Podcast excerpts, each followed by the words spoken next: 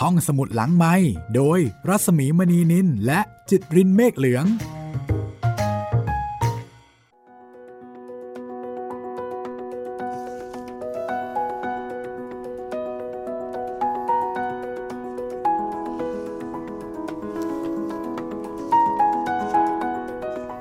วัสดีค่ะ ยินดีต้อนรับคุณผู้ฟังนะคะ เข้าสู่ห้องสมุดหลังใหม่ ก็เป็นห้องสมุดหลังใหม่ หลัง เรื่องประมาณนี้นะคะ เราก็เจอเจอกันเป็นประจำถ้าเกิดว่าเราฟังเรื่องราวจนจบแล้ว ก็มีเป็นข้อมูลข้างเคียงนะคะ ที่จะทำให้เราเข้าใจเรื่องราวที่ที่เราฟังไปอย่างสนุกสนานมากขึ้น สวัสดีคุณจิตเรน สวัสดีครับพี่หมีครับแหมวันนี้หลังจากจบผู้ดีนะครับพี่เราก็ ต้องมาปิดท้ายกันสักนิดหนึ่งเกี่ยวกับเรื่องราวของความเป็นผู้ดี อืม ก็คิดว่าคุณจิตรินแล้วก็ดิฉันเองนะคะ ก็น่าจะมีคำถามหลายเรื่องหลังจากที่เราได้อ่าน แล้วก็พร้อมๆกับคุณผู้ฟัง ทั้งหมดก็เนาะก็หลายตอนอยู่เหมือนกัน ครับ 31 ตอนครับพี่ กับการที่เราอยู่กับตัวละครโดยเฉพาะตัวเอก ก็คือวิมลวิมล แล้วก็อื่นๆ อีกมากมาย อื่นๆอีกมากมายที่จะช่วยเสริม สนับสนุน หรือว่าให้ความตรงกันข้ามกับคำว่าผู้ดี ครับ แล้ววันนี้ค่ะ เราก็เรามีผู้เชี่ยวชาญนะคะ มีนักวิชาการ มีอาจารย์ แล้วก็มีเอ่อ คนที่จะทำให้เรารู้จักคำว่าผู้ดีมากยิ่งขึ้นค่ะ แน่นอนนะคะคำว่าผู้ดีในที่นี้ก็คือนวนิยายของดอกไม้สดหม่อมหลวงบุภานิมมานเหมินนะคะ และในวันนี้เราได้รับเกียรติจากอาจารย์ดรถนอมวงล้ำยอดมรรคผลค่ะ ซึ่งอาจารย์ก็เป็นเป็นอาจารย์พิเศษใน หลายๆ สถาบันนะคะที่เกี่ยวกับเรื่องของภาษาไทยและวรรณกรรม ส่วนรายละเอียดจะเป็นอย่างไรนะคะ เดี๋ยวเราไปพบกับอาจารย์กันเลยค่ะ สวัสดีค่ะอาจารย์สวัค่ะสดีครับอาจารย์สวัสดีค่ะ ต้องขอบคุณอาจารย์มากนะคะ ที่ให้เกียรติกับห้องสมุดหลังใหม่ เพื่อที่จะให้เราเข้าใจความเป็นผู้ดี มากยิ่งขึ้นค่ะ อาจารย์คะค่ะ ถ้าพูดถึงนวนิยายเรื่อง ผู้ดีเนี่ยขอย้อนถามอาจารย์ก่อนเลยแล้วกันนะคะว่า ตอนที่นวนิยายเรื่องของผู้ดีกำลังดัง ๆ อยู่ในช่วงนั้นเนี่ยค่ะ ตอนนั้น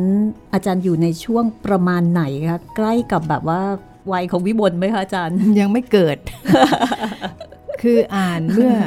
อยู่มัธยมค่ะ ต้นค่ะ ก็เกินสิบขวบไปแล้วอืมคือก่อนสิบขวบก็อ่านหนังสือสีสัปดาห์ค่ะ ก่อนสิบขวบนี่อ่านหนังสือผู้ใหญ่ทั้งนั้นค่ะ โอ้ค่ะค่ะพอเข้าโรงเรียนมัธยมที่นั่นมีห้องสมุด ใหญ่โตเป็นสวรรค์ของเรา คือโรงเรียนสาธิตปทุมวัน เมื่อก่อนเป็นสาธิต วิทยาลัยวิชาการศึกษาปทุมวัน แล้วก็มีห้องสมุดใหญ่ที่นั่นอะตะลุยอ่านเป็นอาชีพต้องบอกว่าอย่างนั้นอืมค่ะคือพอออกจากห้องเรียนได้ เวลาพักรับประทานอาหารกลางวันก็ก็เร็วค่ะ เป็นคนกินน้อยอยู่แล้วว่างั้นเถอะ เพื่อที่จะเอาเวลามาอ่านใช่ไหมคะอาจารย์ใช่ แล้วก็ไปโรงเรียนแต่เช้าก่อนคนอื่นเขาเจ็ดโมงถึงแล้วค่ะฮะก็ถ้าอาจารย์มาเราไปนั่งคอยหน้าห้องสมุดนะอืมก็เรียกว่าช่วงนั้นนะอ่านเกือบจะทุกเล่มที่เขามีให้อ่านค่ะ ตอนนั้นอาจารย์ประมาณสักสิบสี่สิบห้าได้ไหมยังคะ ยังไม่ถึงค่ะสิบกว่าขวบ คือจบป .4 อายุ 10 ขวบ ก็ประมาณ11 ก็เข้ามวัยแบบวัยพรีทีนก่อนที่จะถึงวัยรุ่นนะคะ .1 ใช่ค่ะ แต่ครูนี่ไม่ค่อยจะเป็นวัยรุ่นเลยคือเป็นเด็กจนมีความปัเป็จนเด็จุกบันมากนี้กก็ว่ายังเป็นเด็กอยู่ เป็นเด็กแต่ที่ชอบอ่านหนังสือใช่ด้วย แต่ว่าค่ะเรื่องอ่านนี่ถือว่าเป็นผู้มีวุฒิภาวะทางการอ่านนี่ตั้งค่ะแต่เด็กโอ้เพราะพัว่าฒนาอ่านการเร็วกว่าเด็กอ่านเยอะโดยทั่วมากไป เร็วกว่าเพื่อน ถูกต้องค่ะค่ะ อาจารย์ค่ะแล้วอาจารย์รู้จักงานของดอกไม้สด ในช่วงนั้นเลยเลยหรือเปล่าคะใช่ค่ะ ช่วงนั้นคืออ่านหลายเล่มมีเล่มไหนให้อ่านครูก็อ่านหมด ไม่ใช่อ่านของดอกไม้สดคนเดียวค่ะของค่ะของทุกคนที่ค่ะที่เราที่เราเห็นว่าเออน่าอ่านหรือใครว่าดีหรือว่าบังเอิญยังไม่มีใครยืมไปเราก็อ่าน ของกอสุรังคนางของเออสีฟ้าและดาวันค่ะหลายๆคนนะคะอืมเอาค่ะเอาว่า ดอกไม้สดก็เป็นนักเขียนคนโปรดคนหนึ่งอะคือค่ะคือตอนเด็กอ่านเนี่ยไม่ไม่นึกหรอกว่าเขาอายุเท่าไหร่ คืออมเรามารู้จักผู้เขียนทีหลังรู้จักเรื่อง เราอ่านเรื่องลุยไปเลยค่ะนะคะเอ่อของเอ่ออาจารย์หม่อมราชวงศ์คึกฤทธิ์ปราโมทก็อ่านเกือบทุกเล่มค่ะอืมแล้วมารู้จักผู้ดีตอนไหนคะก็ตอนมัธยมนั่นแหละค่ะ แต่ว่าคำว่าผู้ดีเนี่ย เอ่อเดี๋ยวต้องเล่านิดนึงอย่าหมันไส้นะ คือสอนกันมาในบ้าน เพราะว่าคุณพ่อเป็นเอ่ออาจารย์ เป็นอนุสาสนาจารย์อ่าคุณแม่ก็เคยเป็นครูนะเวลาสอนลูกเนี่ยลูกสาวมีมีพี่ชายสองคนก่อนนะคะ ผู้ชายก็สอนกันยังไงเราก็ไม่รู้หรอกนะ แต่ถามว่าแม่สอนลูกสาวยังไงอาสอนให้เป็นผู้ดีค่ะ แล้วเราก็เราก็อ่านแล้วเราก็บอกเออ ที่แม่สอนเนี่ยหลายหลายคำเลยนะ เหมือนกันเลยนะ เพราะเพราะฉะนั้นเนี่ยเราก็บอกอมเออหนังสือก็สอนเราได้อ่าที่แม่อาจจะสอนไม่ครบ เพราะแม่ก็ทำงาน แต่ว่าหนังสือสอนเรา แล้วเราก็มองว่า ถ้าเขาสอนเราดีแล้วเราทำได้ เราก็ทำนะคะเพราะฉะนั้นจึงติดหนังสือที่เรียกว่าหนังสือดี นะคะเพราะฉะนั้นประสบการณ์การอ่านเป็นอย่างนั้น แต่ประสบการณ์ในชีวิตจริงก็คือเนี่ยคุณสมบัติของผู้ดีเนี่ยคือคือมีสองอย่างคือพ่อแม่สอนมาที่หนึ่งนะลูกผู้หญิงไงลูกผู้หญิงนะคำนี้นะเขาจะสอนลูกผู้หญิงไม่เหมือนกับสอนลูกผู้ชาย ลูกผู้หญิงต้องรักนวลสงวนตัวต้องไม่ค่ะกรีดกราดค่ะจนเกินไปห้ามใช้คำหยาบโอ้เวลาค่ะเดินผ่านผู้ใหญ่ต้องก้มเล็กค่ะน้อย เวลาเดินตามผู้ใหญ่อย่าอย่าไปเดินหน้านะอืมหืมค่ะเอ่ออย่าไปเดินเสมอ ให้เดินเฉียงไปข้างหลังค่ะนิดนึงอืมอ้าวทำไมอะเออเพราะว่าเผื่อท่านบอกว่าต้องการอะไรหรือหันมาถามเรื่องอะไร อย่างเงี้ยค่ะมหรือเวลานั่งผู้ใหญ่นั่ง อย่าไปนั่งเสมอท่านเคยมีประสบการณ์นะประสบการณ์ของผู้ดี ก็คือเจอผู้ดีตัวจริง ตอนนั้นครู ยังไม่ถึงสิบค่ะขวบดีน่าจะแปดขวบเก้าขวบ แล้วก็เอ่อคุณครูที่เป็นผู้ปกครองได้พาไปออกเอ่อโทรทัศน์ช่องสี่อืมโอ้ช่องเก้าในปัจจุบันอ่านะครับเห็นเห็นท่านท่านผู้หญิงนั่งอยู่ เราก็ไม่ค่ะรู้เราสวัสดีแล้วเราก็ไปนั่งกับท่านอ๋อ เด็กอะค่ะคือรู้สึกว่าเห็นผู้ใหญ่ใจดีแล้วอบอุ่นใจค่ะ คุณครูลากตัวลงมาแทบไม่ทัน ก็คืออย่านั่งเสมอกับผู้ใหญ่ ตอนนั้นงงไหมคะอืมงงแต่รู้สึกว่า เอ๊ะก็ ผู้ใหญ่ท่านนี้ก็ดูใจดีอยากจะนั่งด้วย ใช่ เอาหารู้ไหมตอนนั้นก็เลยเออเข้าใจแล้วค่ะอ่าคือเด็กเนี่ยไม่ไม่เข้าใจตอนแรกค่ะ แต่ที่คุณรัศมีถามว่ามารู้จักผู้ดีเนี่ยค่ะเราก็ ตีความว่าคำว่าผู้ดีอืมในสังคมไทยเนาะอืมแล้วค่ะยังมีหนังสือเรื่องสมบัติของผู้ดีอ่าอีกเรื่องหนึ่งแล้วยังค่ะมีนวนิยายเรื่องผู้ดีผู้ดีทั้งค่ะหมดเนี่ยคือไปในทิศทางเดียวกันอืมเพียงแต่ค่ะว่าพอเป็นนวนิยายเนี่ยผู้ประพันธ์เนี่ยจะจับค่ะส่วนไหนมาเออขอใช้คำว่าธรรมะเนาะเออธรรมะนี่ไม่จำเป็นต้องเป็นพุทธศาสนาหรือศาสนาอะไรเสมอไป ธรรมะคือความเป็นไป เหมือนธรรมชาติอะชาตะแปลว่าเกิด คือเกิดแล้วก็เป็นไปอย่างนั้นอะเกิดแก่ค่ะเจ็บตายหรือจะเจ็บก่อนแล้วค่อยแก่ แล้วในที่สุดก็ตาย อันเนี้ยเป็นความเป็นจริงอืมแห่งชีวิตและโลกค่ะเนี่ยค่ะเออคิดถึงนี่แหละโลกคิดถึงสามชาย คิดถึงศัตรูของเจ้าหลอนอืมค่ะผู้ซึ่งกลิ่น เราก็อยากจะอ่านอีกเยหอะลายเรื่องแยะไปเลยนะคะหมดที่อาจารย์ได้เอ่ยมาอ่เราก็อ่านหมดเลยค่ะค่ะแต่น่าว่สนใจมากที่ค่ะอยู่ในความทรงจำมากที่สุดก็จะเป็นเล่มนี้อืมค่ะ เพราะทำว่าไมออายู่จารในย์ชีวิตถึงประจำวันทำไมอาจารย์ถึงอืมนึกถึงนวนิยายเรื่องผู้ดีหมายถึงว่าถ้าในงานของดอกไม้สดเนี่ยอืมอาจารย์ประทับใจในเรื่องนี้ มากที่สุดเหรอคะ คืออย่างนี้เนื่องเนื่องจากเป็นนักอ่านมาตั้งแต่เด็กเนาะ แล้วก็คำเนี้ยพ่อแม่สอนมา ค่ะ แล้วเราก็เจอประสบการณ์จริงค่ะๆที่เกิดขึ้น แล้วก็เล่มที่ครูพูดถึงเนี่ย สมัยเด็กจนสมัยนี้ยังเป็นหนังสืออ่านนอกเวลาอยู่นะคะค่ะสมบัติของผู้ดีเนี่ยคือไม่รู้จะสอนลูกยังไง เพราะพ่อแม่บางคนว่าโหฉันไม่ใช่เป็นผู้ดีมาจากไหนนี่ เอาเอาไปอ่านแล้วกัน หรือว่าคุณครูจะสอนนักเรียนเงี้ย ใช่ไหมคะ จะเอาอะไรมาสอน ถ้าตามหลักจิตวิทยาก็คือว่าการสอนที่ดีที่สุดคือทำตัวอย่างให้ดู ใช่ไหมคะ ถ้าถ้าแม่ขี้เมาก็อาจจะเจอลูกขี้เมา พ่อติดยาก็เอาลูกก็ติดยาตามไปด้วย คือเด็กจะตามตัวอย่างที่ตัวค่ะเห็นแล้วนึกว่าดี อืมแต่เด็กยังแยกไม่ออกว่าดีกับไม่ดีนั้นเป็นยังไง หนังสือเล่มนี้ก็เลยเกิดขึ้น ขอพูดถึงสักนิดหนึ่งเรื่องสมบัติของผู้ดีเนี่ยนะคะ คือก็มีข้อห้ามบอกเธอ อย่าเอาเล่มนี้ไปให้ใครนะเขาจะว่าเอาว่าเธอไปว่าเขาว่าเขาไม่ใช่ผู้อ๋อดีไม่มีสมบัติผู้ดี ไม่มีสมบัติคืผู้อดีต้องบอกคุณผู้ฟังก่อนนะคะว่า คุณผู้ฟังค่ะ คือวันนี้เนี่ยเราคุยอยู่กับอาจารย์ถนอมวงศ์นะคะ แล้วก็เราเราพูดถึงผู้ดีของดอกไม้สด แต่ขณะเดียวกันเนี่ยมันมีหอีกนังสืออีกเล่มหนึ่งเรื่องหนึ่งครับคล้าย ๆกันคือสมบัติของของผู้ดีดี แล้วโดยชื่อของหนังสือเล่มนั้นเนี่ยเอ่อมันพูดง่ายๆ มันเป็นคำสามัญน่ะครับคือบางทีก็ไม่เหมือนกับชื่อเรื่องใช่ไหมใช่ใช่แต่แต่ถ้าบอกว่าอันเนี้ยเป็นสมบัติของผู้ดีนะเธอ คือมันมันไม่ใช่แค่คำที่พูดกันเป็นชื่อของหนังสือด้วยแล้วบางทีก็อาจจะสับสนครับกับผู้ดีอันนี้ด้วยทำไมอาจารย์ถึงอยากพูดถึงสมบัติผู้ดีคะอย่างนี้มันค่ะต่างกันยังไงคะเราก็จะมีบเรื่องนี้แต่ตอนเราอ่านค่ะแต่ละเล่มนะ เราก็จะค่ะจครับำบางประโยคที่เรียกว่าวักทองอืมส่วนใหญ่มักจะตรงกันค่ะแต่ของครูนี่ไม่รู้ตรงกับใครหรือเปล่าแต่ชอบมาก ก็ค่ะขออ่านวักนี้นะ ซึ่งพอเราจะทำปั๊บเรานึกถึงที่สอนในหนังสือเล่มนี้ปั๊บเราหยุดทันทีเขาบอกว่าที่ที่จำแม่นนะคะ ย่อมไม่หาวเรอให้ปรากฏในที่ประชุมชน ก็ง่วงอะ่ะ ย่อมไม่หาวเรอหาวเรอทั้งหาวทั้งเรอเพราะบางทีลมมันออกไงฮะครับการหาวเนี่ยนะ แต่ว่าเราก็อืมมันบางทีมันกลั้นไม่อยู่นะ แต่เราก็อะใช้มือค่ะป้องไว้ใช่ไหมคะ แล้วก็ห้ามล้วงแคะแกะเกาอ้าวอันนี้อันนี้คือที่จำแม่นที่สุดนะครับห้ามล้วงแคะแกะเกา มันคันน่ะใช่ไหมโดยเฉพาะยิ่งคันจมูก แล้วครูเป็นภูมิแพ้ เพราะฉะนั้นเวลาที่จะ อืมทำยังไงกับจมูกเนี่ยก็ต้องปิดปิดๆหรือว่าไปในที่รับตาคนก่อนแล้วค่อยทำแต่ถ้าอยู่บ้านนะเราอยากจะทำอะไรก็ได้ใช่ไหมครับเพราะฉะนั้นสมบัติของผู้ดีเนี่ยคือในที่ประชุมชน แต่ทีนี้บางคนเคยทำยังไงอยู่ที่บ้าน ก็ออกมาทำข้างนอกด้วยเผลอไปนะคะท่านท่านใช้คำอย่างนี้เอ่อบทที่สองนะผู้ดีย่อมไม่ทำอุจาดลามก คำเนี้ยโอ้โหน่ากลัวมาก อุจาดลามก แต่ไม่ใช่อะไรอะค่ะมันแค่แค่เนี้ยที่เมื่อกี้บอก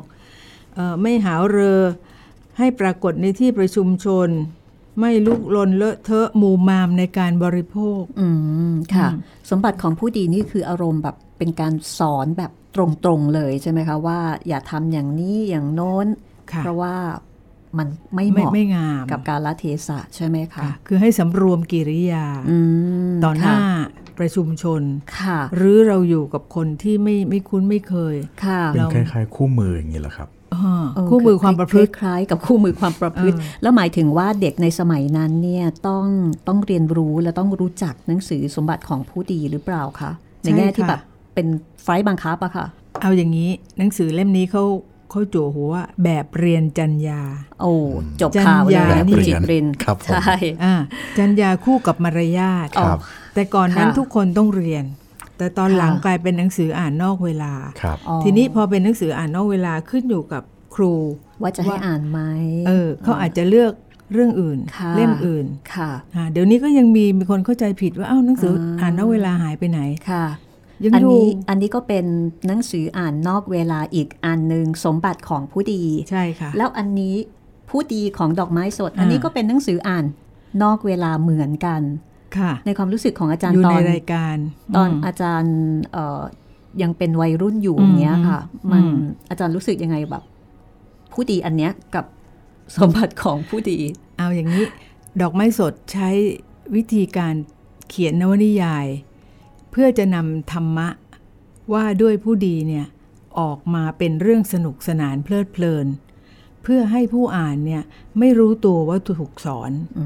มแต่ก็แต่ก็สอนนะค่ะคือจะขึ้นต้นด้วยคาถาขึ้นต้นด้วยคำสอนอะไร แล้วก็ขยายออกมาเป็น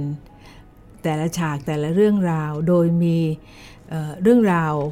เบื้องหลังก็คือที่เมื่อกี้คุณรัศมีพูดถึงค่ะการเปลี่ยนแปลงการปกครองค่ะนะคะคือ ก่อนหน้านั้นเนี่ยผู้ที่เป็นข้าราชการโดยเฉพาะข้าราชการชั้นสูงเป็นพระยาเป็นเจ้าพระยาต่างๆเนี่ยท่านมีเครื่องประกอบเกียรติยศเยอะมากที่อยู่ทรัพย์สินอืมภรรยาหลายคนยิ่งดีแสดงว่าหมายถึงสามารถแอบกระซิบฮะภรรยาด้วยเหรอคะด้วยเครื่องค่ะประกอบเกียรติยศตเนี่อยนนั้นเนี่ยอย่างนี้การมีเมียคนเดียวพูดง่ายๆพระมหากษัตริย์ที่ทรงนำเรื่องมีเมียคนเดียว คือรัชกาลที่6 คือสมัยรัชกาลที่ 5 มีทั้งพระมเหสีเทวี พระภรรยาเจ้าเยอะไปหมดนะคะแต่อันนั้นเป็นวิเทโสบายเป็นอุบายของท่านที่จะเรื่องการปกครอง แต่ว่าพอมาถึงรัชกาลที่ 6 ท่านไปเรียนเมืองนอกมา เพราะนั้นก็จะแบบฝรั่งคิดแบบฝรั่งว่าพวกซีวิไลเนี่ยเขาไม่มีภรรยากันเยอะ เพราะนั้นท่านก็ตั้งทรงตั้งบณิธานว่าจะมีเพียงคนเดียว การตามตามรอยพระราชดำริเนี่ย คือถ้าเป็นเสนาอำมาตย์ข้าราชบริพารเนี่ยก็ต้องดูว่าผู้นำเนี่ยท่านท่านนำยังไงค่ะแล้วก็ทำตาม แต่แต่เรื่องเนี้ยก็ก็สอดคล้องกับความเปลี่ยนแปลงของของประเทศชาติ ซึ่งได้รับอิทธิพลได้รับอิทธิพลตะวันตกมาเรื่อยๆนวนิยายเป็นส่วนหนึ่งของการรับอิทธิพลตะวันตกเข้ามา อย่างที่ปัจจุบันใช้คำว่า soft power คือใช้ให้ถูกนะเพราะบางคนใช้ไม่ถูก แต่นวนิยายเนี่ยก็คือ soft power แท้ ๆ เลยว่า เราจะหวังว่าผู้อ่านอ่านเพลิน แล้วไม่ใช่เพลินแล้วจบแล้ววาง แต่ได้สาระประโยชน์ได้ตัวอย่าง ได้ภาษานะคะตัวอย่างเนี่ยจะได้จากตัวละคร ภาษาก็ได้จากเอ่อการเรียบเรียงเรื่องของผู้แต่งค่ะใช่ไหมฮะแล้วก็ได้ความคิด อยู่ที่การเปลี่ยนแปลงอืมความคิดและพฤติกรรม ค่ะ เมื่อกี้อาจารย์พูดถึงว่าเครื่องประกอบอืมยศอืมของข้าราชการชั้นสูงอืมซึ่งในที่นี้ก็คืออาพ่อของวิมลค่ะซึ่งนำมาซึ่งการเปลี่ยนแปลงชีวิตของตัวละครหลักก็คือวิมลอืมเอ่อตรงนี้เนี่ยเมื่อกี้ที่อาจารย์ค้างเอาไว้เนี่ยมันมันเปลี่ยนแน่นอนมันคงมันมันน่าจะเปลี่ยนนะคะ อาจารย์อธิบายขยายความหน่อยได้ไหมคะว่า ในช่วงเวลานั้นเนี่ยความเปลี่ยนแปลงที่เกิดขึ้นทำไมดอกไม้สด ถึงมาเขียนเรื่องนี้ในช่วงหลังการเปลี่ยนแปลงการปกครอง ทั้งๆทที่ดอกไม้สดเนี่ยก็ถือว่าเป็นผู้ดีโดยโดยกำเนิดนะคะ โดยเอ่อชาติวุฒิอะไรแบบเนี้ยค่ะ มีอะไรอยู่ในใจทำไมถึงมาเขียนเรื่องนี้ว่า ผู้ดี โดยดอกไม้สดค่ะ คือตัวท่านเองก็ไม่เคยเล่าเนาะ ท่านก็เขียนของท่านไป แต่ว่าคนอื่นค่ะอ่าหลาย ๆ คนทั้งคนใกล้ชิดทั้งค่ะนักศึกษานักวิชาการในระยะหลังก็พยายามวิเคราะห์ดูค่ะอย่างที่เอ่อคุณรัศมีตั้งคำถามนี่แหละค่ะก็แสดงว่านะคะมีคนสงสัยอยู่พออมสมควร คือคือในยุคนั้นถ้าถ้าสมมุติตัวเองเนี่ยเป็นนักเขียนค่ะนวนิยายเนี่ยก็ต้องหาเรื่องที่คนอ่านใช่ไหมอืมเขาไม่ได้เขียนอ่านคนเดียวนี่อืมนะคะค่ะคนอ่านก็แปลว่า ขายต้นฉบับได้อืมก็ต้องดูความสนใจของสังคม ว่าเขาสนใจเรื่องนี้เขาก็จะอ่านเรื่องนี้ ถ้าเขาไม่สนใจเขาก็ไม่อ่าน และอะไรจะตื่นเต้นเกินไปกว่าความเปลี่ยนแปลงในประเทศไทย อย่างพลิกฟ้าพลิกแผ่นดินนะคะ แล้วก็ตัวละครเนี่ยถ้าเป็นตาสีตาสาอยู่ชนบท ไม่เกี่ยวไม่มีอะไรเปลี่ยนแปลงอะนะอืมปลูกข้าวปลูกค่ะ เอ่อเลี้ยงควายอะไรก็แกก็ทำของแกไปก็ยังไม่คงมีใช้ชีวิตไม่สะเทือนไปตามอ่าอ่าตาแต่มทีเรื่นี้องราวในเมืองหลวงเนี่ยค่ะนะคะแม้กแม้แต่พระมหากษัตริย์ยังจังต้องทรงเปลี่ยนอืมเพราะฉะนั้นเหมือนเกิดเหมือนกระดวงอาทิตย์ที่แสงถูกหรี่ลงด้วยกลวิธีทางการเมืองของคนที่คิดว่าถ้าเปลี่ยนแปลงแล้วประเทศจะดีขึ้น แต่การเปลี่ยนแปลงเนี่ยไม่ได้เปลี่ยนแปลงในในทางดีขึ้น ซะทั้งหมด ส่วนใหญ่มันแย่ลง แต่คนที่โดนผลกระทบก่อนเพื่อนก็คือเออเสนาอมาตย์ทั้งหลาย ซึ่งรับราชการในทั้งในกรุงและในต่างจังหวัด ว่าอะไรที่เคยมีก็ต้องลดพอเปลี่ยนแล้วก็ 2475เนี่ยคือเมื่อคนกลุ่มหนึ่งขึ้นมามีอำนาจแล้วเขาอยากจะเปลี่ยน เขาก็ต้องลดคนที่เคยมีอำนาจเก่า แล้วหลายคนที่เคยเป็นนายของเขาเนี่ยกดลงนะคะเงินเดือนลดลง บางคนก็ถูกถอดออกจากราชการเลย ทีนี้ถ้าเผื่อบางคนที่ครอบครัวมีการวางแผนดีหรือประคับประคองครอบครัวได้ดีเนี่ยที่เมื่อกี้บอกว่าภรรยาเป็นส่วนหนึ่งของเครื่องค่ะประกอบเกียรติยศอืน่ะมค่ะไม่ใช่เครื่องประกอบเกียรติยศเท่านั้นนะคะเวลาที่คนโบราณเขาจะแต่งงานเขาไม่ได้แต่งด้วยความรักอย่างเดียว ผู้ใหญ่เขาจะต้องดูว่าเหมาะสมกันอ่ากิ่งทองใบหยกคือรวยกับรวย หรือผู้ดีในระดับเดียวกันลูกพระยาเหมือนกัน ไม่ใช่ลูกพระยาไปแต่งกับเอ่อลูกตามีที่ไหน อันนี้ไม่สำเร็จหรอกนะคะจะต้องไม่ไม่มีการเอ่อทำอย่างนี้เกิดขึ้น ทรัพย์สินก็ต้องดูว่าเสมอกันเพื่อไม่ให้ค่ะมีการลำเลิกกันได้ว่านะเมื่อก่อนนี้เธอจนนะเธอมาเป็นเมียฉันถึงได้มีหน้ามีตาอย่างนี้หรืออะไรอย่างเงี้ยอืมไม่ได้ค่ะ นะคะจะต้องเลี้ยงดูได้นะคะอ่าอันที่หนึ่งเพราะฉะนั้นเนี่ยนั่นก็เป็นเอกภรรยาหรือเออภรรยาหลวงที่พ่อแม่หาให้ เพราะฉะนั้นในเรื่องนี้เนี่ยท่านเจ้าคุณพ่อเนี่ยนะคะก็แหวกธรรมเนียมค่ะ โดยหาภรรยาเองด้วยความรักค่ะแล้วก็แต่งงานก่อนภรรยาที่หลวงเอ่อที่พ่อแม่จัดให้สองวัน เพราะฉะนั้นก็เลยกลายเป็นว่าในนี้บอกมีคุณหญิงสองคน นะค่ะคะไม่รู้ว่าใครหลวง เออ ไม่เป็นใครไรหลวงใครน้อย แต่ว่าเธออยู่ทางดีเธออีกคนอยู่อีกทางหนึ่งนะ ไม่ต้องเจอกันแล้วอย่าทะเลาะกันด้วย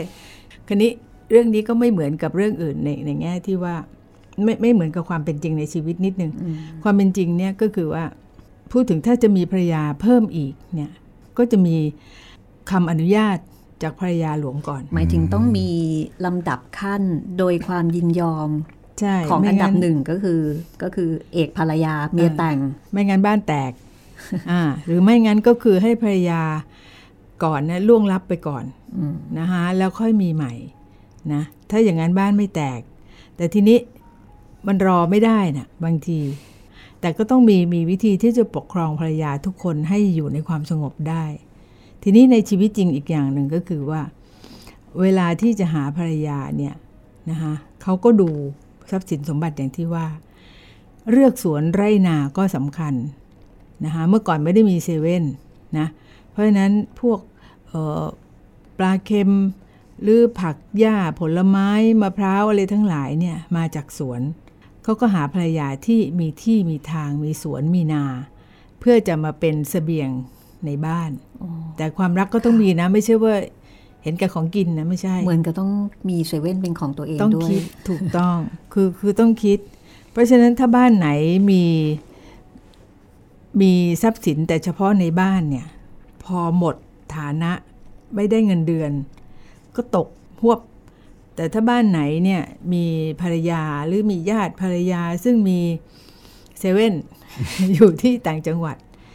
ก็จะปลอดภัย คือ ไม่ไม่จนลงขนาดหนักถึงจะจะไม่มีกินนะคะอันนี้เป็นเป็นข้อสังเกตนอกนอกเรื่องหน่อยหนึ่ง แต่ก็สำคัญมีตอนที่คุณแสบอกไม่เอาแล้ว ฉันไม่อยู่ด้วยแล้วนะ คุณแสก็ไปอยู่จันทบุรีครับ แล้วก็ไปทำสวนทำนาทำอะไร เพราะฉะนั้นทรัพย์ที่คุณแสได้มาตอนหลังเนี่ยนะดีดีขึ้นเรื่อยๆนะคะ ก็มาช่วยบ้านมาช่วยเนี่ยลูกเลี้ยงใช่ให้รอดค่ะ นะคะบอกไม่ไม่ต้องไปเย็บผ้าได้ทีละ50สตังค์แล้วนะ เดี๋ยวแม่ให้มเดือนละค่ะ20บาท15บาท เพื่อดำรงเกียรติยศเอาไว้ให้ได้ค่ะเพค่ะราะฉะนั้นเงินมีค่ะส่วนสำคัญมากที่จะดำรงเกียรติยศให้ได้ แม้ว่าฐานะทางบรรดาศักดิ์อะไรทั้งหลายเนี่ยจะไม่มีแล้วค่ะค่ะ อาจารย์คะแล้วแบบว่าโดยวิถีชีวิตของตัวละครหลัก ตัวละครในเรื่องเนี้ยค่ะอืมมันก็เหมือนกับ บอกให้เรารู้ว่า อ๋อ ผู้ดีแต่ก่อนนี้ก็คือชนชั้นสูง มีบรรดาศักดิ์พญาเขาอยู่กันยังไงอืมแล้แล้ววนั้นภาพถ้าเกิดว่าคนเป็นผู้อ่านเนี่ยเออเราก็เหมือนกับสมัยนี้ก็คือรู้ว่าไฮโซสมัยเนี้ยเขาอยู่กันยังไง คนที่แบบรวยกันมากๆ แล้วอะไรที่แบบมันเป็นประเด็นหลัก ๆ ที่ดอกไม้สดสอนแบบแอบสอนอืมแอบสอนเข้ามา โดยที่ใช้เอ่อความเป็นผู้ดีที่ดอกไม้สดก็ก็คงจะคุ้นเคยกับตรงนี้ในการที่จะเล่าเรื่องค่ะอะไรคือลึกๆที่แบบอันเนี้ยแหละฉันอยากจะบอกกับเธอว่าฮ่า ความเป็นผู้ดีของฉันเนี่ยอยากจะบอกตรงนี้แต่ไม่ได้บอกแบบชัดเจนเนียนๆนะคะอ่าคือถ้าถ้าอ่านประวัติ หม่อมหลวงบุปผากุญชรค่ะก็คือเป็นลูกเจ้าพระยาเทเวศวงศ์วิวัฒก็น์เป็นลูกเจ้าพระยาเหมือนกันนะอ่าคะเหมือนกันเหมือนวิมลแล้วก็ในบ้านก็ท่านเจ้าคุณพ่อเนี่ยอืมเราอ่านประวัติแล้วท่านมีเสน่ห์ไม่น้อย เหมือนกันเหมือนกันกับท่านเป็นศิลปินพระยาอมรรัตน์ด้วยหรือเปล่าคคะล้ายคล้ายแต่ไม่เหมือนพระยาอมรรัตน์ไม่ได้เป็นศิลปินทางทางดนตรีการละครอะไรหมหมายถึงในแง่ภรรยาเนี่ยคล้ายกันอ๋อมีมีส่วนฮะอ่าทีนี้แต่ว่าคุณพ่อเนี่ยก็ให้การศึกษาค่ะ ทุกคนเสมอหน้ากันอืมไม่ว่าจะลูกของเออภรรยาคนไหน ให้ให้ไปเรียนให้โรงเรียนฝรั่งส่วนใหญ่ส่วนใหญ่ก็ไปเข้าเซนโยนะคะอืมฮะให้รู้ค่ะภาษาต่างประเทศอืมตามสมัยทุกอย่าง เพราะตัวท่านก็ทันสมัยท่านออกแบบบ้านสวยงามแล้วก็ยังจินตนาการในบ้านไหนนะที่น่าจะเป็น แต่ไม่ใช่วังบ้านหม้ออนะคะเพราะตึกของของท่านเจ้าคุณเนี่ยเก๋หรูมากทุกอย่างแม้แต่เครื่องถ้วยเครื่องชามอะไรก็ต้องหือ ชั้นหนึ่ง เพราะว่าทำงานรับแขกเกลือต่างประเทศด้วยอะไรอย่างเงี้ยนั่นก็เป็นเรื่องที่ผู้ดี ซึ่งครูจะมองว่า คนที่เรียกตัวว่าผู้ดีโดยมีสตังค์เท่านั้น และมีรถนิยมหรูใช้ของต่างประเทศนั้น ไม่ใช่ผู้ดี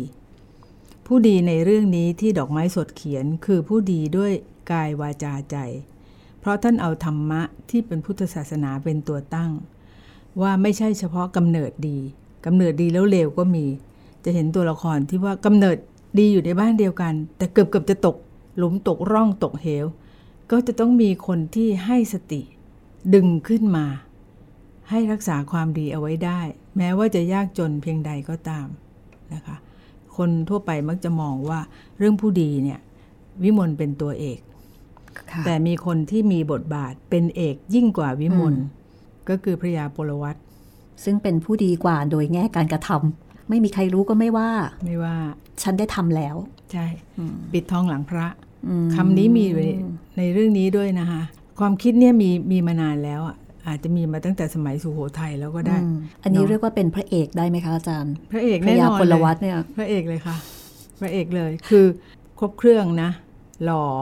อ่าสมาร์ทค่ะ เรียนก็เก่งมากค่ะ แล้วก็เป็นพระยาตั้งแต่อายุอืม34เนาะครบเครื่องจริงอ่าๆแต่ว่าในขณะที่เราเล่าเรื่องนี้อยู่กำลังอ่านกันอยู่เนี่ยค่ะ เราสองคนนี่ก็แบบว่าไม่กล้าจะเรียกพระเอกอะโดยใช่ไหมโดยดูโดยจริยธรรมใช่โดยไม่กล้าจริยธรจะรมพูดอะว่าเอ๊ะตกลงเป็นยังไงเอาเหรอเป็นตัวเอกก็แล้วกันคือนะหมายถึงว่าพระเอกมักจะต้องคู่กับคู่นางกับเอกนางใช่เอไหมกคนะรับอาจาเอารย์คู่ตอนหลังก็คู่ที่ท่านทิ้งไว้ไม่บอกเนี่ย ให้ท่านให้คิดต่อเอง แต่ว่าในฐานะเราที่เป็นนักอ่านนักดูหนังฟังเพลง เรารู้เลยแฮปปี้ค่ะเอนดิ้งค่ะ เราก็นะ คือเราถ้าเป็นสมัยนี้เราก็อ่าแอบแบบให้เป็นคู่จิ้นจ้าอะใช่คเอรับอใช่ คือเราไม่แต่ไม่ต้องกรล้าอบอกว่าคุณหญิงจะตายก่อน แล้วถึงจะอย่างนี้อย่างนั้นไม่ต้องไม่ไม่ต้องเหมือนทีวีที่พระเอกนายเอกต้องวิ่งเข้าหากันอ่าที่ชายทะเลมากอดกันอะไรไม่ต้องค่ะ อันนี้เป็น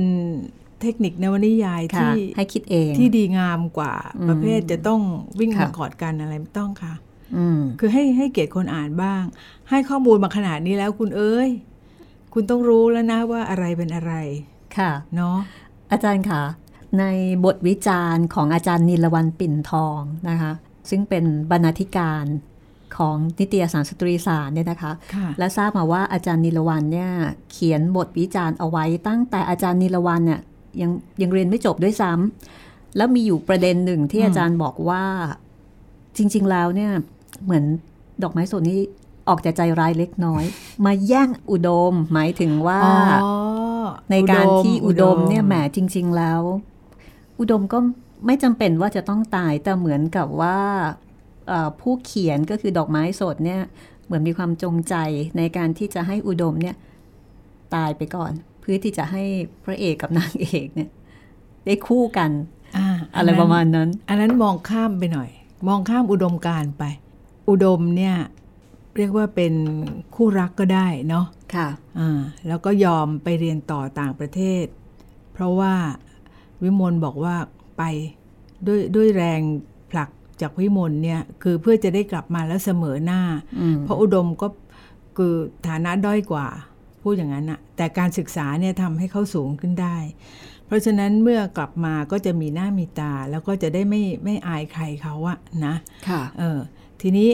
เวลาอ่านนิยายนะว่านิยายต้องดูความสมจริงอืมไม่ใช่ว่าตั้งเจ้าคุณพลวัตมา เพื่อเพื่อรอว่าจะได้ happy ending กับนางเอก เพราะฉะนั้นต้องกำจัดอุดม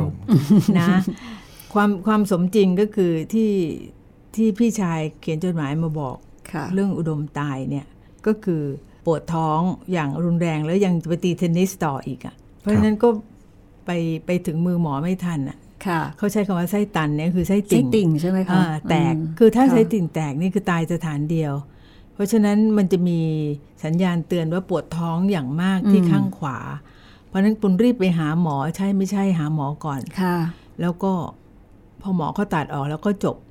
ก็หลาย ๆ คนก็เป็นอย่างนั้นนะคะค่ะแต่แต่อุดมเนี่ยคือเกินเกินการไป เพราะฉะนั้นก็ตาย อันนี้ถามว่าสมจริงไหมสมจริงว่าเป็นไปได้ ทีนี้อืมวิธีอ่านนวนิยายอีกอย่างหนึ่งคือสมมุติอืมติ๋งต่าง สมมุติอุดมไม่ตาย เรียนจบกลับมา แล้วแต่งงานตามสูตรนะ แต่งงานกับวิมลถามว่าเมื่อจับเล่มนี้กับเล่มที่เราติ้งต่างใหม่เนี่ย มาเทียบกัน รสชาติ หรือความตื่นเต้นเร้าใจความอะไรต่ออะไรของคนอ่านจะเป็นอย่างไร คือถามว่าอุดมได้แสดงความเป็นผู้ดีไหมอืมค่ะคือตัวละครที่เขายกย่องคือตัวละครที่เป็นผู้ดี อืมค่ะอ่าแต่พระยาพลวัตเนี่ย ผู้ดีมากๆจนกระทั่งอืมมีจริงเหรออืมแต่คุณจะยืนยันว่ามีจริง เพียงแต่คุณไม่เห็น เพราะเขาจะทำอะไรข้างหลังอืมเออเป็นเบื้องหลังอยู่เสมอ นะคือที่ที่เลยบอกว่าคนที่เป็นผู้ดีกว่า วิมลอีกก็คือพระยาพลวัตค่ะเพราะเหตุนี้ เพราะวิมลเนี่ยเอ่อผู้เขียนยังยังมีหลาย ๆ ตอนที่ชี้เห็นว่าก็เป็นปุถุชน ยังมีโกรธ มีอาฆาต มีแววตาอำมหิตอืมมีค่ะจะแก้แค้นดีหรือไม่ดีนะอะไรเนี่ยเพราะฉะนั้นก็ต้องมีคำสอนของพ่อมาคอยเตือนคำสอนของแม่มาคอยเตือนว่า ไม่ทำอย่างนี้นะ ควรจะทำอย่างนี้ยอมต้องยอม ยอมทำตรงข้ามกับอีกฝ่ายหนึ่ง คือเขาอยากได้ก็เสียสละให้เขาไปเถอะอืมอย่างเนี้ยนะ แล้วเราก็สบายใจด้วยกันทุกฝ่าย ไม่ต้องไปอาฆาตแค้นใคร หรือยายพร้อมอะไรอย่างเงี้ยอืมซึ่งเมาค่ะไปด่าใครอยู่กลางตลาดนะคะวิมลก็ต้องให้อภัยอะไรแบบเนี้ย คืออย่างนี้จุดต่างมันอยู่ที่ว่า ขณะที่ความเดือดและความร้อนเข้ามาถึงนั้น คุณมีปฏิกิริยา ทันใดนั้น อย่างไร ถ้าปึงปังอะไรไปก่อนหรือโกรธ แม้แต่ในใจกายวาจาใจเนี่ยนะ มันไปแล้วเนี่ย นี่คือรับศึกช้าไป แต่พระยาพลวัตเนี่ยทันทีทันใดมากเลย เกิดอะไรขึ้นปั๊บด้วยสติปัญญาด้วยความรู้ความสามารถ และด้วยความเป็นผู้ดีแท้ของเขาเนี่ย ซึ่งก็มีธรรมะ ซึ่งดอกไม้สดแทบไม่ต้องอธิบาย ว่าพระยาพลวัตมีธรรมะอย่างนี้อย่างนั้น เหมือนกับไม่ต้องว่าจะให้มีการเปรียบเทียบระหว่างอืมพญาพลวัตแล้วก็อุดมในแง่แบบคุณลักษณะ อุปนิสัยใจคอ ความมีวุฒิภาวะ ครูเปรียบวิมลกับพระยาพลวัตอุดมเนี่ยถือว่าเป็นตัวประกอบ เข้ามาเพื่อเห็นว่าในวัยสาวนั้นเนี่ยเมื่อมีความรักค่ะก็รัก แต่ก็ยังลังเล คุณสมบัติยังไม่ได้เป็นพระเอกเออยังต้องมากกว่านี้นิดนึงเออฮะแต่ว่าเป็นคนรักคนแรกค่ะ ถามว่าอุดมมีความผิดอะไรไหม แต่ต้องเข้ามาเพื่อให้ให้รู้ว่านางเอกเนี่ย เห็นอนาคตอืมคือมีวิสัยทัศน์นะว่า ถ้าคุณจะแต่งงานค่ะ ถ้าเราจะแต่งงานกันน่ะนะคุณจะต้องไม่น้อยหน้าใคร คุณจะต้องอะไรต่ออะไรเนี่ยนะ เพื่อ ป้องกันไว้ว่า ถ้าเมื่อไหร่สามีแต่งกับภรรยาที่เก่งกว่ารวยกว่าอะไรเนี่ย อยู่กันไม่ค่อยนานอะ่ะอืมเพราะว่าจะเกิดน้อยเนื้อต่ำใจมีการลำเลิกค่ะมีคนอื่นน่ะไอ้ปากคนอื่นเนี่ยสำคัญค่ะบเดี๋อยกวจะเป็นปัญหาเพราะคนอื่นใช่เพราะฉะนั้นถ้าเมื่อไหร่เสมอกันในนี้พูดพูดอยู่เป็นระยะระยะนะคะ ว่าถ้าความคิดเสมอกันเอ่อทรัพย์สินเสมอกัน หรือเอ่อศีลเสมอกันน่ะค่ะที่สมัยนี้พูดถึงเนี่ย ก็จะพูดกันรู้เรื่องอืมเพราะฉะนั้นเราพูดกับบางคนไม่รู้เรื่อง หรือเขาพูดกับเราไม่รู้เรื่อง พูดกันคนละเรื่อง เพราะว่าค่ะความรู้ไม่เท่ากัน หรือหรือมีอคติค่ะคือคือถ้ามองตรงเท่ากันมันจะเห็นภาพเดียวกัน แต่ถ้าคนใดคนหนึ่งมีอคติเอาแล้ว พูดไม่รู้เรื่อง ค่ะ นี่เหมือนกับว่าเอ่อในนวนิยายเรื่องผู้ดีเนี่ยอย่างที่อาจารย์บอกว่า สอนธรรมะ คือสอนความเป็นจริงของชีวิตอืมแบบที่ไม่ได้นั่งเทศแบบเอ่อเรียกว่าอะไร นั่งธรรมะเทศอืมอืมอืมอ่านแบบสนุกสนุกอืมแล้วก็รู้แบบเนียนๆ แต่นี่ใช่มันคือความเป็นจริงว่า เอ้ยในแง่ของการครองชีวิตคู่มันมีอะไรหลายอย่างมากที่เราที่เราต้องรู้ฮะก่อนที่จะแบบไปแต่งงานนะคะ นั่นด้วยแล้วก็แต่งงานแล้วอะเพราะว่าอย่างคุณเอ่อ พระยาพลวัตกับคุณหญิงเนี่ยอ่าจะคุณสัสางยเกสตวัว่าสดิ์เจ้าคุณพลวัตเนี่ยค่ะอดทนมาก คือความรักอย่างสุดซึ้ง 12 ปีก่อนน่ะโอเคค่ะแต่เวลาภรรยาป่วยแล้วก็กระแนะอ่ากันแหนเอาแต่ใจตัวเองอะไรอะไรต่างๆ นานาเนี่ย เจ้าคุณเนี่ยก็อดทนอย่างยิ่งแต่ไม่แสดงออกอืมความอดกลั้นเนี่ยไม่ใช่ค่ะอดทนแล้วหน้าหงิกหน้างอค่ะ อดทนแล้วยังอดกลั้นอืมแล้วเคยทำยังไงก็ทำอย่างนั้น แสดงอืมความรักค่ะอย่างหวานซึ้งยังไงก็ทำตามนั้น ใช่ไหมฮะไอ้แรงเนี่ยมีส่วนที่ทำให้คุณหญิง ใจเย็นลงได้คิดบ้างแม้ว่าจะแอบหึงล่วงหน้าอะไรอย่างเงี้ยนะค่แต่ก็อืมเขาก็ยังดีกับเราเหมือนเดิมอะแต่คนป่วยน่ะ มันขึ้นขึ้นลงลงๆอะอันนี้เป็นธรรมดาค่ะแต่สามีก็ต้องอดทน แม้ว่าใจชักจะไปทาง วิมลแล้วคือเราอ่านเนี่ยไม่มีสักตอนหนึ่งที่จะบอกว่าพระยาพลวัตรักวิมลเข้าแล้ว ไม่มีอืมนะคะแต่ด้วยกลวิธีใช้ภาษาเชิงนวนิยายของดอกไม้สดเนี่ยทำให้เราเห็นอย่างที่คุณรัศมีบอกเนียนๆน่ะว่าเขาแอบปิ๊งกันแล้วอืมคือพอค่ะเห็นหรือได้ยินเสียงอะแก้มก็แดงเรื่องขึ้นมาเลยทั้งแก้มทั้งหน้าทั้งคออะไรเงี้ยคือ ความเขินสะเทินของของวัยสาวเนี่ยมันเกิดขึ้น ถ้าถ้าเจอหน้าน้องนี่เราจะสะเทินไหมน้องหนุ่มที่นั่งอยู่ใกล้กับครูเนี่ยครูก็ไม่สะเทินนะเฉยๆใช่ไหมแต่ถ้าเมื่อไหร่เรามีใจอืมกับค่ะเขา แล้วเราก็แอบรู้ว่าอืมอืมเขาคงมีใจกับเรา นิดนึงอะไรก็นะ มันก็เนาะสะเทินไปเนาะความสะเทือนเป็นเรื่องธรรมชาติ ธรรมธรรมชาติค่ะ เพราะฉะนั้นค่ะแต่ไม่ไม่แสดงออกอย่างโจ่งแจ้งค่ะ ในบทวิจารณ์ของอาจารย์นิลวันปิ่นทองดิฉันจะขออ่านให้ฟังอืมนิดนึงนะคะว่า อาจารย์นิลวันซึ่งตอนนั้นอืมอาจารย์ยังเป็นนิสิตจุฬาจุฬานะคะ น่าจะอินพอสมควรกับตัวละคร อาจารย์บอกว่า อันที่จริงอุดมยังไม่น่าถึงที่ตาย เรารู้ไม่ได้ว่าการตายของอุดมจะมีผลในเล่มต่อไปอย่างใด ถ้าในตอนนั้นอุดมยังอยู่ ก็รังแต่จะเป็นเครื่องกีดขวางการดำเนินเรื่อง อุดมก็ควรจะตายเสียในเล่มนี้ถูกแล้ว เพื่อความสะดวกของผู้แต่งในภายหน้า ตอนนั้นจะว่าอาจารย์นิลวันยังไม่รู้จักโลก เท่าอืมที่ควรก็เป็นได้ หรือท่านยังอ่านนวนิยายไม่หมดประเทศ ท่านก็ไปนั่งอ่านมาตั้งแต่เด็กเหมือนเราเนาะค่ะเออแต่ว่าเออท่านมีสิทธิ์จะมอง อันนี้อันนี้ดีมาก คือบางทีเนี่ยเราไม่ไม่ได้เห็นด้วยกับความคิดของเรานะค่ะแต่เราอยากจะลองดูอืมว่าถ้าเราปล่อยความคิดนี้ออกไป คนอื่นเนี่ยเขาจะคิดเหมือนอืมเราหค่ะรือต่างจากเรา แล้วก็จะเป็นเรื่องให้สนุกสนานเวลาที่คุย กันโดยอ่านหนังสือเล่มเดียวกันมาก่อนนะคะเข้าใจว่าที่คณะอักษรศาสตร์ตั้งแต่สมัยโน้น สมัยโน้นแล้วสมัยพระยาอนุมานราชทนเป็นเป็นอาจารย์ สมัยท่านพราหมณ์ปศศาสตรีเป็นอาจารย์เนี่ยมีกิจกรรมทางวรรณคดีอย่างยิ่ง เพราะว่าคือเราดูอาจารย์ เราก็จะรู้ว่าอาจารย์ แต่ละคนเนี่ยจะมีวิธีสอนลูกศิษย์ อย่างไรนะคะ เพราะฉะนั้นครูก็เดาว่าสมัยโน้นเนี่ย คงจะมีกิจกรรมวิจารณ์วรรณคดีกันอย่างสนุกสนานอืมเพราะฉะนั้นถ้าติ้งต่างว่าครูอายุ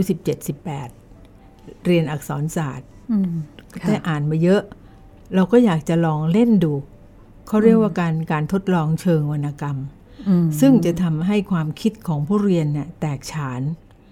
มากขึ้นค่ะ เพราะฉะนั้นเรื่องนี้เนี่ยถ้าหลาย ๆ คนอ่านแล้วลองตีความต่างกันมั่ง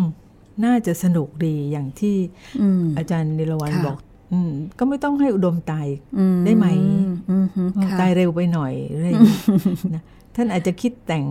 ค่ะเอ่อคู่กันว่าค่ะติงต่างถ้าเป็นอย่างนี้จะเป็นยังไง ซึ่งเป็นเรื่องค่ะสนุกของนักวรรณกรรมนะคะอ่าค่ะ ก็ทำให้เหมือนกับเกิดแรงสั่นสะเทือนใช่ ความรู้สึกของคนอ่าน ใช่อ่าแล้วในช่วงนั้นผู้ดีของดอกไม้สดเนี่ยมีผลต่อคนหนุ่มคนสาวในยุคนั้นไหมคะก็เกิดไม่ทันอีกนะเอารุ่นเอารุ่นอาจารย์นะครับ เดี๋ยวกำลังดูว่ามีผลไหมคะเราอ่านเมื่ออายุเท่าไหร่ โอ้ยอย่ารู้เลยนะมีมีผลต่อคนอื่น มากน้อยแค่ไหนเนี่ยไม่ไม่ทราบ แต่มีผลต่อตนเองก่อนดีไหม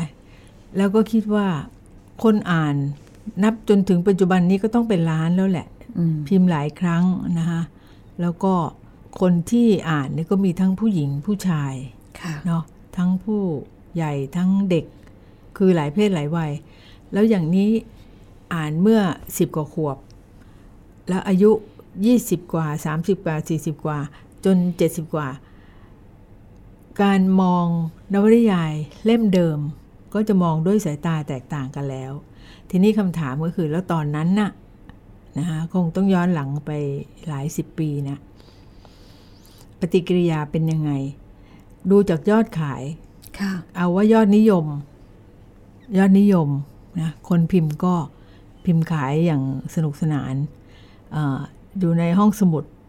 ก็ต้องมีใครเรียนวิชาเอกภาษาไทยวรรณคดีไทยก็ต้องอ่าน แล้วก็การที่ คิดต่อไป ว่าเราอ่านแล้วเนี่ยเราได้อะไรกับกับตัวเองที่ที่พูดตั้งแต่ตอนต้นก็คือค่ะเราคิดอยู่สามสามมิติ มิติหนึ่งคือพ่อแม่สอนให้เป็นผู้ดีสองก็คือมิติที่เราอ่านสมบัติของผู้ดีของเจ้าพระยาพระเสด็จสุเรนทราธิบดีอะแล้วมีอีกเล่มหนึ่ง มารยาทเล่มน้อยอันขนี้องไม่เคยท่านได้ผู้หญิงดุษฎีมาลา มาลากุลอะ เจ้าพระยาพระเสด็จสุเรนทราธิบดีนะคะเอ่อนามของท่านก็คือเปียมาลากุล รู้จักค่ะชื่อหม่อมหลวงปิ่นมาลากุลไหมคะครับค่ะ คุณคุณค่ะเออนะเจ้าพระยาพระเสด็จสุเรนทราธิบดีเนี่ยเป็นหม่อมราชวงศ์เปียมาลากุลค่ะทรงเรียบเรียงเมื่อพุทธศักราช 2455 ค่ะ 2455 หม่อมหลวงปิ่นมาลากุล คุณพ่อของหม่อมหลวงปิ่นก็คือ หม่อมราชวงศ์เปียมาลากุลค่ะ คือมาลากุลมาลาคือหมวก อืมก็คือต้นตระกูลชื่อหมวก อันนี้ค่ะเป็นนามสกุลพระราชทานค่ะนะคะเพราะฉะนั้นท่านก็สอนลูกหลานของท่านให้เป็นผู้ดีอย่างนี้อืมคือแหมเด็กนะก็หลุดบ้างอะแหละนะแต่กิริยามารยาทอย่างที่ครูยกตัวอย่างตอนตอนต้นรายการ ก็จะออกมาในทำนองนี้ จังจังง่ายๆจังอย่างห้ามลวงแค่แก่เก่านี่เป็นง่ายง่ายมาก จนกระอันทั่นี้งคือสมบัติผู้ดีใช่เดี๋ยวนะ ไปจนถึงที่ยากนะคะคือผู้ใหญ่เนี่ยเวลาเขาสอนเขาสอนจากง่ายก่อน แล้วก็ไปยากเดี๋ยวจะอ่านอย่างยากให้ฟังสักเล็กน้อย ผู้ดีย่อมรักษาความสุจริตซื่อตรง ถามว่ามีผลอะไรกับคนอ่านไหม ความสุจริตเนี่ยเป็นคำกุญแจ ข้อหนึ่ง ไม่ใช่เฉพาะผู้ที่รับราชการ จะเป็นพ่อค้าแม่ค้าคนขับแท็กซี่ คนถูบ้านคนล้างห้องน้ำต้องสุจริตทั้งนั้นอืมค่ะนะคะถามว่าทำง่ายหรือยาก ขอขอยกตัวอย่างที่ที่เห็นนิดหนึ่ง ซึ่งค่ะครูครูคิดมากไปหรือเปล่า แต่ครูว่า ไอ้ที่เราฝึกฝนมาน่ะ ฉันทำกระดาษเช็ดมือในห้องน้ำบางคนสาวมาสี่ห้าแผ่นเพื่อจะเช็ดมือโอ้ค รูไม่ แผ่นเดียว เท่านั้นก็พอแล้วบางคนสาวมาสิบแผ่น ยัดใส่กระเป๋าตัวเอง เห็นค่ะได้ยังว่าความสุจริตซื่อตรงคืออะไร เขาขอร้องให้ประหยัดอืมเพื่อส่วนรวมใช่ไหม คุณเอาไปใช้ที่บ้าน หรือว่าคุณคุณใช้กระดาษแผ่นเดียว ก็แห้งพอแล้วอะ่ะ แล้วบางทีครูก็ไม่ใช้กระดาษเช็ดมือนะครูก็เช็ดผ้าถุงครูมั่ง เช็ดผมครูบ้าง ประหยัดกระดาษไปได้ เพราะเรารู้ว่ากระดาษมาจากต้นไม้นะเด้อนี่นะคะ ข้อ 5 อ่านให้ฟังนะ แล้วก็ท่านผู้ฟังคงจะนึกถึงสุดใจ หรือเปล่า ย่อมไม่แลลอดสอดสาย โดยเพ่งเล็งเข้าไปตามห้องเรือนแขก คือสุดใจขอยืมเสื้อ ใช่ไหมเสื้อตัวโปรด เสื้อตัวที่สวยค่ะอ๋อเนี่ยแล้วก็ไปหยิบ อ่าขีบหยิบอะไรมาเออโดยพละการ ของตัวซะที่ไหนแล้ว อย่างเงี้ยเรียกว่าไม่สุจริตแล้ว ครับ แต่คนปัจจุบันไม่ได้นึกว่าอะไรคิดว่าสนุกดีค่ะ ใช่ไหมฮะค่ะแต่ผู้ดีเขาไม่ทำกันนะ หรือว่าอะเอาต่อไป ผู้ดีย่อมไม่ประพฤติชั่ว เดี๋ยวนี้ในสื่อมวลชนเนี่ย ถ้าประพฤติชั่วแล้วหา เป็นชู้กันเอ่อหรือว่าหยิบฉวยอะไรโดยที่ไม่มีใครเห็นใช่ไหมฮะ หรือว่าย่อมไม่ทำให้ผู้อื่นเดือดร้อน เจ็บอายเพื่อความสนุกยินดีของตน สมัยนี้เรียกว่าบูลลี่อืมเนี่ยค่ะ คือค่ะถ้าเผื่อลากเอาสมบัติของผู้ดีอ๋อ2455 แต่ดอกไม้สดมาเขียนค่ะหลังค่ะ2475 เปลี่ยนแปลงการปกครองแล้ว ส่วนหนึ่งคือเพื่อจะบอกว่า แม้จะกำเนิดดีร่ำรวยมาก่อนอืมอาจจะตกยากได้ แต่ค่ะทำยังไงที่จะรักษาอืมสมบัติที่ดีที่สุดค่ะซึ่งอยู่กับตัวน่ะ ไม่หายไปไหนเลยอะค่ะคือสมบัติผู้ดีก็ต้องขอบคุณอาจารย์ดรถนอมวงล้ำยอดมรรคผลที่ทำให้เราเข้าใจในหลากหลายมิติของนวนิยายผู้ดีของดอกไม้สดมากขึ้น ทั้งในแง่สังคม ในแง่ปัจเจก ทั้งอดีตและปัจจุบัน ซึ่งน่าจะทำให้เราอ่านสนุก ฟังสนุก และที่สำคัญค่ะ ได้ประโยชน์กับความเข้าใจในการดำเนินชีวิต เพิ่มขึ้นค่ะ ขอบคุณอาจารย์มากนะคะ สวัสดีค่ะ สวัสดีครับสวัสดีค่ะ ห้องสมุดหลังไม้โดยรัสมีมณีนินและจิตรินเมฆเหลือง